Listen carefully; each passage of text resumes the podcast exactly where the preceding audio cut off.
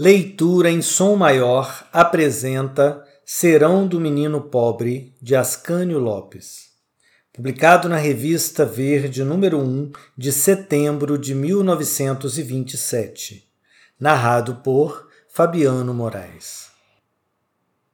Serão do Menino Pobre. Na sala pobre da casa da roça, papai lia os jornais atrasados. Mamãe cerzia minhas meias rasgadas. A luz fraca do lampião iluminava a mesa e deixava nas paredes um bordado de sombras.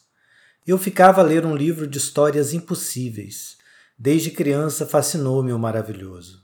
Às vezes, mamãe parava de costurar. A vista estava cansada, a luz era fraca e passava de leve a mão pelos meus cabelos, numa carícia muda e silenciosa.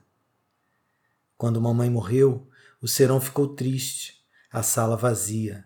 Papai já não lia os jornais e ficava a olhar no silencioso. A luz do lampião ficou mais fraca e havia muito mais sombra pelas paredes. E dentro em nós, uma sombra infinitamente maior.